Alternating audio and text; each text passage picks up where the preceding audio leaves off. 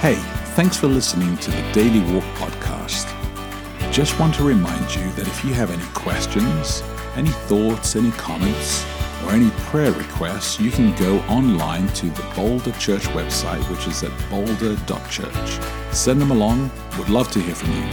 Otherwise, look after each other and live love.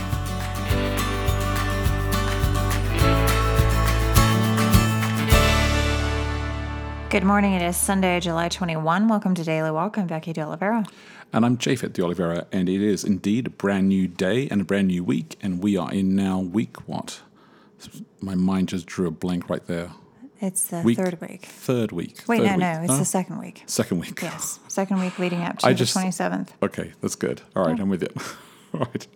Well, I should guess. Actually, I should look at the passage and like that is second passage. Absolutely. All right. So let me pray for today and uh, and pray for this whole new week and uh, beginning of a series of uh, as we enter into it. Heavenly Father, ask for a blessing, Lord, on today, a blessing on the week ahead, and give us your wisdom and your grace. We ask this in Jesus' name. Amen.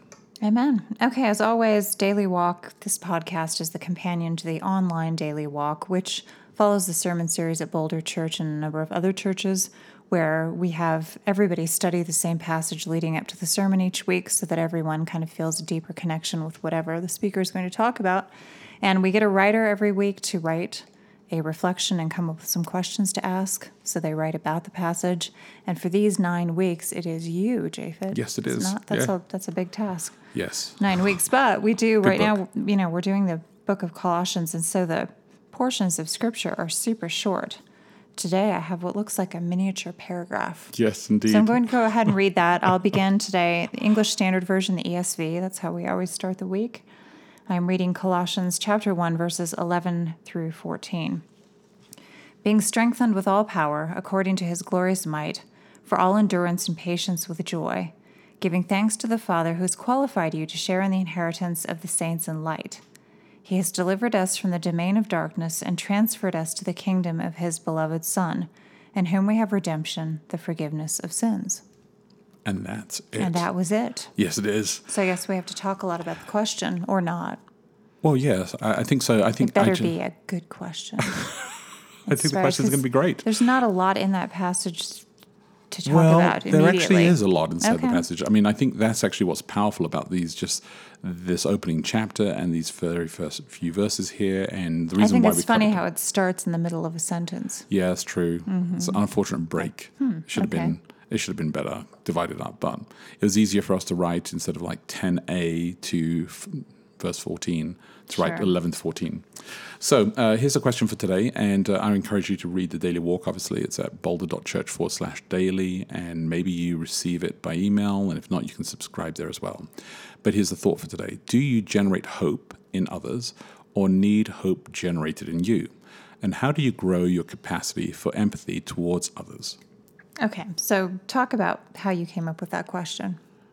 Oh yeah, sure. Uh, well, without Because without that's the nice thing that because you're writing it, I can actually ask you about the questions. And Well, without without telling everybody what happens in the daily walk, um, I just think that when I read this uh, passage and read it many many times in preparation for the daily walk, and then in, in anticipation of here as well when we're going to do the podcast, but I love how he he basically Paul says he brings strength to us. He's strengthening us and he's encouraging us that the Father as well, that God is like bringing us to this great place. And I think that uh, as I read this passage, I'm thinking about Paul being in prison.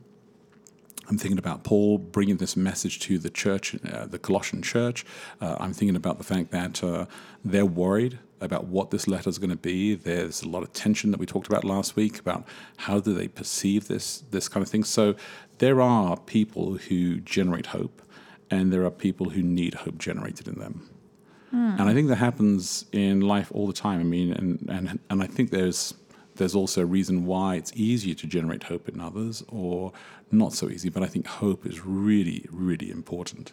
well, right away, I'm thinking that if you need hope generated in you, one of the better ways to do that would be to generate hope in other people. Oh, well, yeah, that's you know, true. often whatever it is that you need, it you get it by giving it. Yeah. So I don't know whether people see that uh, at the moment when they're looking for hope, but I, I agree with you. I think that actually does that does replenish our hope as well. Well, beyond that, I think that in answer to your question, it just depends. You know, there are times in your life when maybe you need hope generated in you, and other Mm-hmm. times when you give it. And I don't think that people probably most people follow really neatly or fall really neatly into one or two Well, categories. There are some people though that that I think are more hope inclined and share a lot more in that direction than others do. And there are others who. Can you give an example? I think I think of uh, authors and preachers and uh, and speakers who who live in that kind of space. Oh yeah, well some people like their who, occupations to be a generator of hope. You know, right? just that's actually their MO. politicians. You know, It can be. It can Yeah. be. I mean, I think that they just they live in the space where they feel that respons- responsibility. I feel that there is a responsibility I have as well in, in that area to to kind of like bring spaces where people can see hope as well. And I think that's uh, that's something that weighs on people or something that just comes natural to people. But I like to be in the space of hope rather than no hope. Now, how do you connect that to the second part of your question? It had to do with empathy. Could you read that second part again? Uh, how do you grow your capacity for empathy towards others? So you're thinking that relates to the hope, and that you think that you would be more likely to build hope if you're able to feel empathy, I think that that I the think that ability to feel empathy makes you better able to give people hope. Well, I think there's a couple of levels to it. I think one is that some people find it difficult to find hope or find it difficult to generate hope just because they are going through a lot. Yeah. Uh, and I think that it's easy for us who are living in a space of like, oh no, everything's fine. It's going to be good. I feel like I feel positive about this to not understand what they're really going through. So Oh, I see what you it's so easy just to kind of like wash over what people are going through and not and not realize that just because you're in a place of hope and you're generating hope yourself that it's not easy for other people to latch onto it Mm. and so i think that we should grow our, our capacities to to kind of hear Well, I was at the library and. I saw an entire book that was on building empathy. I didn't read it though. I just happened to walk Yeah. by and look at it, and I thought it was interesting. That's according to Strengths Finder. That's one of my top five it is true strengths. it is true Which, well, I, I think it's interesting that it's true empathy doesn't. It's not the same thing as sympathy. no It just means that you understand how other people feel. Yes, and then you're cold hearted about it. No, it's not. I think that you actually do. I think that because you have always been a person who kind of just understands what's really going on. I mean, I think that you can see through things and you can understand where people are and you, you see the other perspective all the time. And I think that's actually really important. But there are times when it's just we're so locked into and we disregard um, what somebody's going through because we say, well, that's not really that difficult. Well, I think you right? have to want to. Yeah. And sometimes, you know, you're right. You don't want to understand. Like parents There's do with certain kids. things I don't want to understand Mm-hmm. about other people's behavior. Um, and I realize that, you know, on reflection, you should always try to understand why someone is acting the way that they are. But sometimes you just feel fed up and you really don't want to have to. Yeah. You don't have to do that. Yeah. And when you do actually get into their space and you really understand where they're coming from, I think that it helps you translate what you understand hope to be and it helps you be more patient or deliver your view of what hope is in a different way. Mm. And I think we we actually I mean what you said right at the beginning today, just the idea that if you actually do something good, if you do if you generate hope for others, you will actually generate hope for yourself.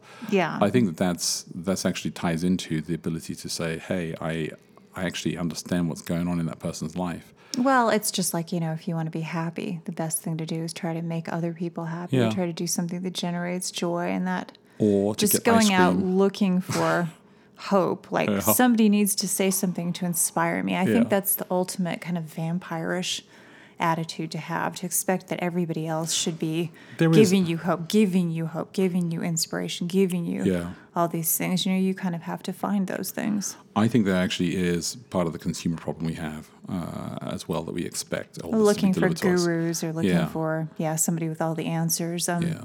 yeah, I'll just give you a quick hint. There is nobody Yeah. Who has all Other of them. than- so But yes, that's right.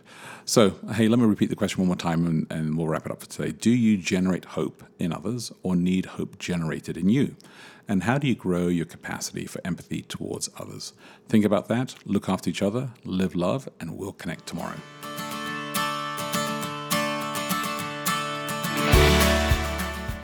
Thanks for your support for the Daily Walk podcast. Wherever you are in the world, we just want to let you know that we're praying for you and we're glad that you're praying for us too. If you can help us out by giving online, then please go to boulder.church forward slash give and help this ministry actually make an effect on others as well. Keep us in your prayers, look after each other, and live love.